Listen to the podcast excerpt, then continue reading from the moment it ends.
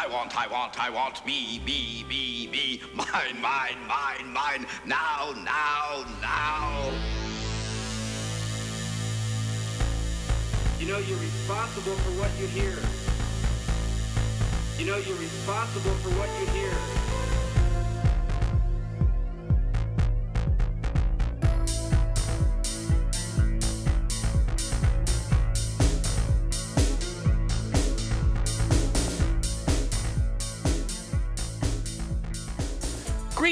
Welcome to Thoughts from Free Head, the weekly podcast where I talk about, well, whatever happens to be bouncing around inside my head at the moment, but mostly focusing on constitutional issues and political decentralization.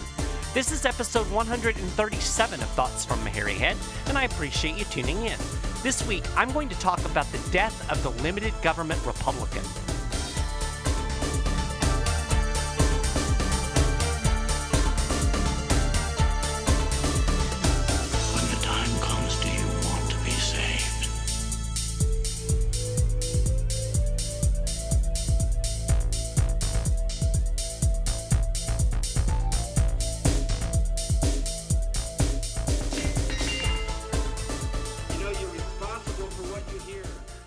Okay, I'm going to warn you ahead of time. This may end up being a little bit of a rant because, well, I'm annoyed and I'm frustrated.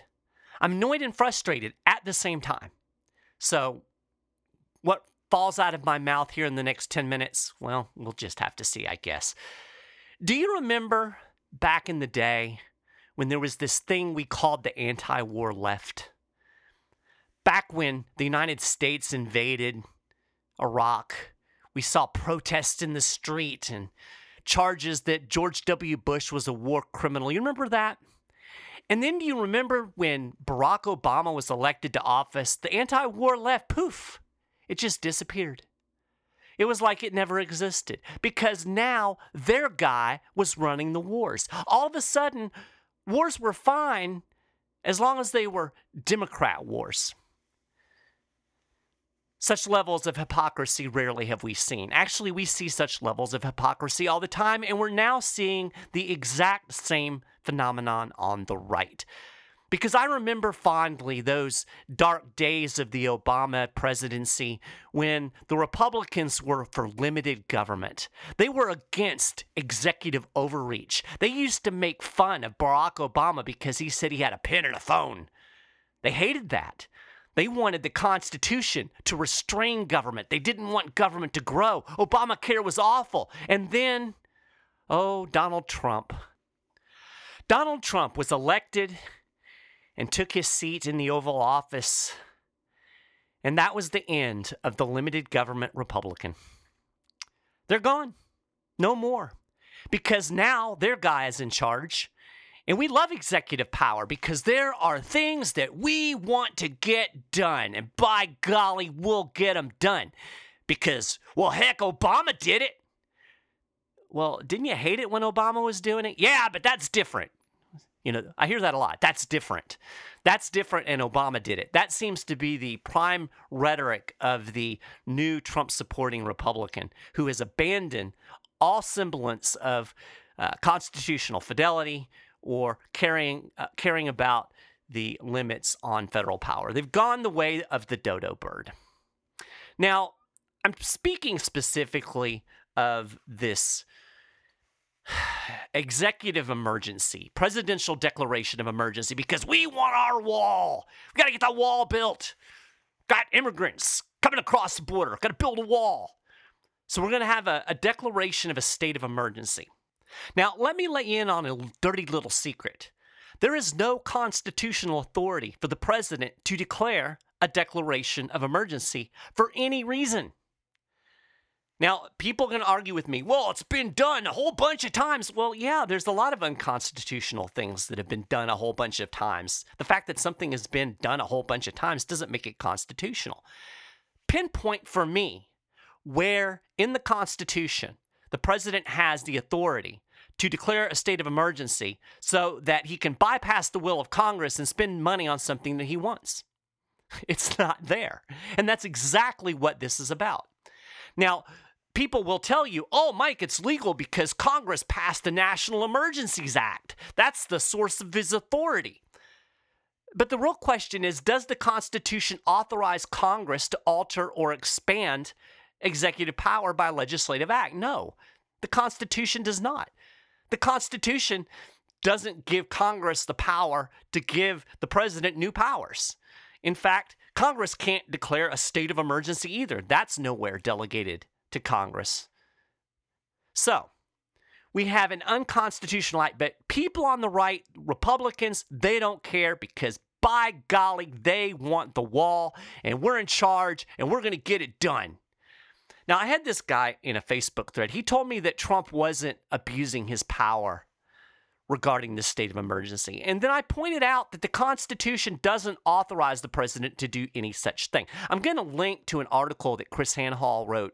I'll put it in the show notes page. She really lays out why this is not authorized. I'll also link some articles about executive power so we can be crystal clear this is not constitutional. But he said, uh, when I said that it was not authorized by the Constitution, he said, well, it doesn't really matter what the Constitution says because none of the politicians care. Well, wait a minute.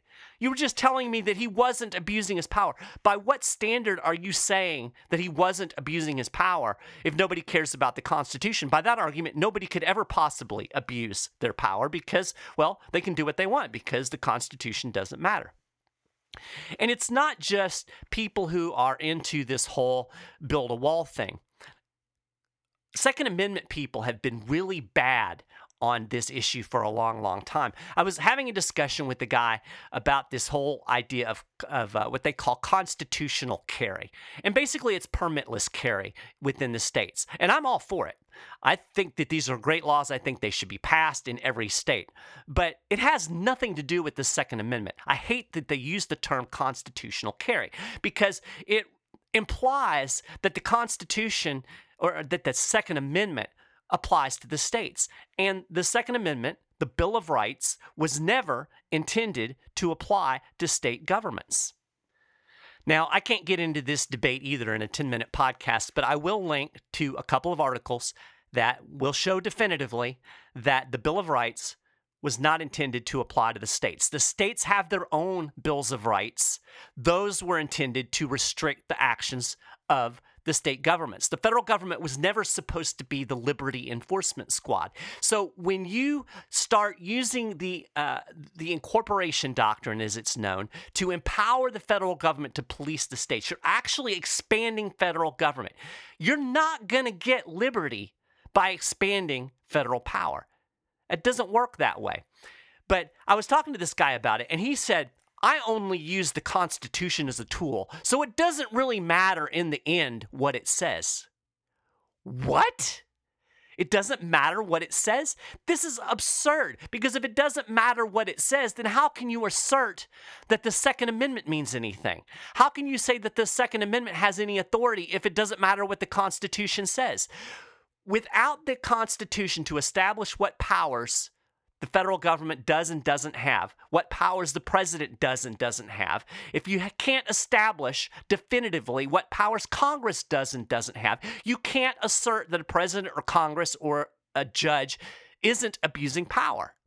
You can't say that because there is no limit on their power. It's like saying 2 plus 2 equals 4, but mathematical rules don't really matter.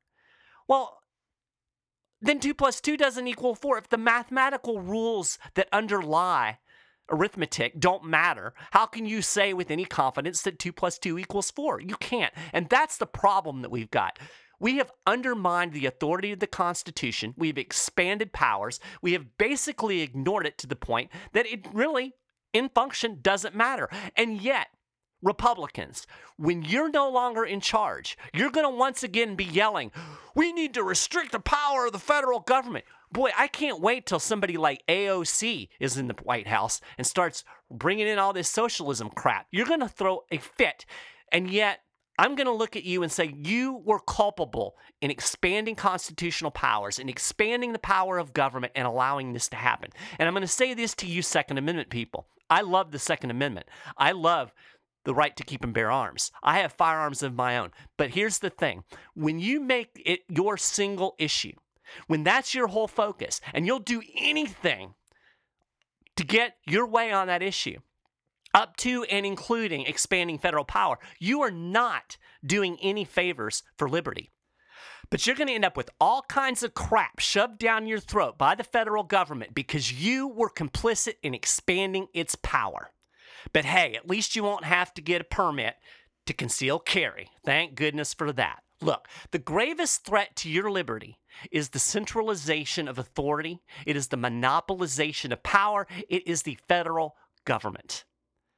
The great Harry Browne once said it's important to realize that whenever you give power to politicians or bureaucrats, it will be used for what they want, not for what you want. We need to keep our eye on the prize, and that's liberty. That's limiting government. That's shrinking government power, not expanding it. Expanding it to get your way, you're being just like the left. You're buying into the living, breathing Constitution, and you're going to die by the living, breathing Constitution.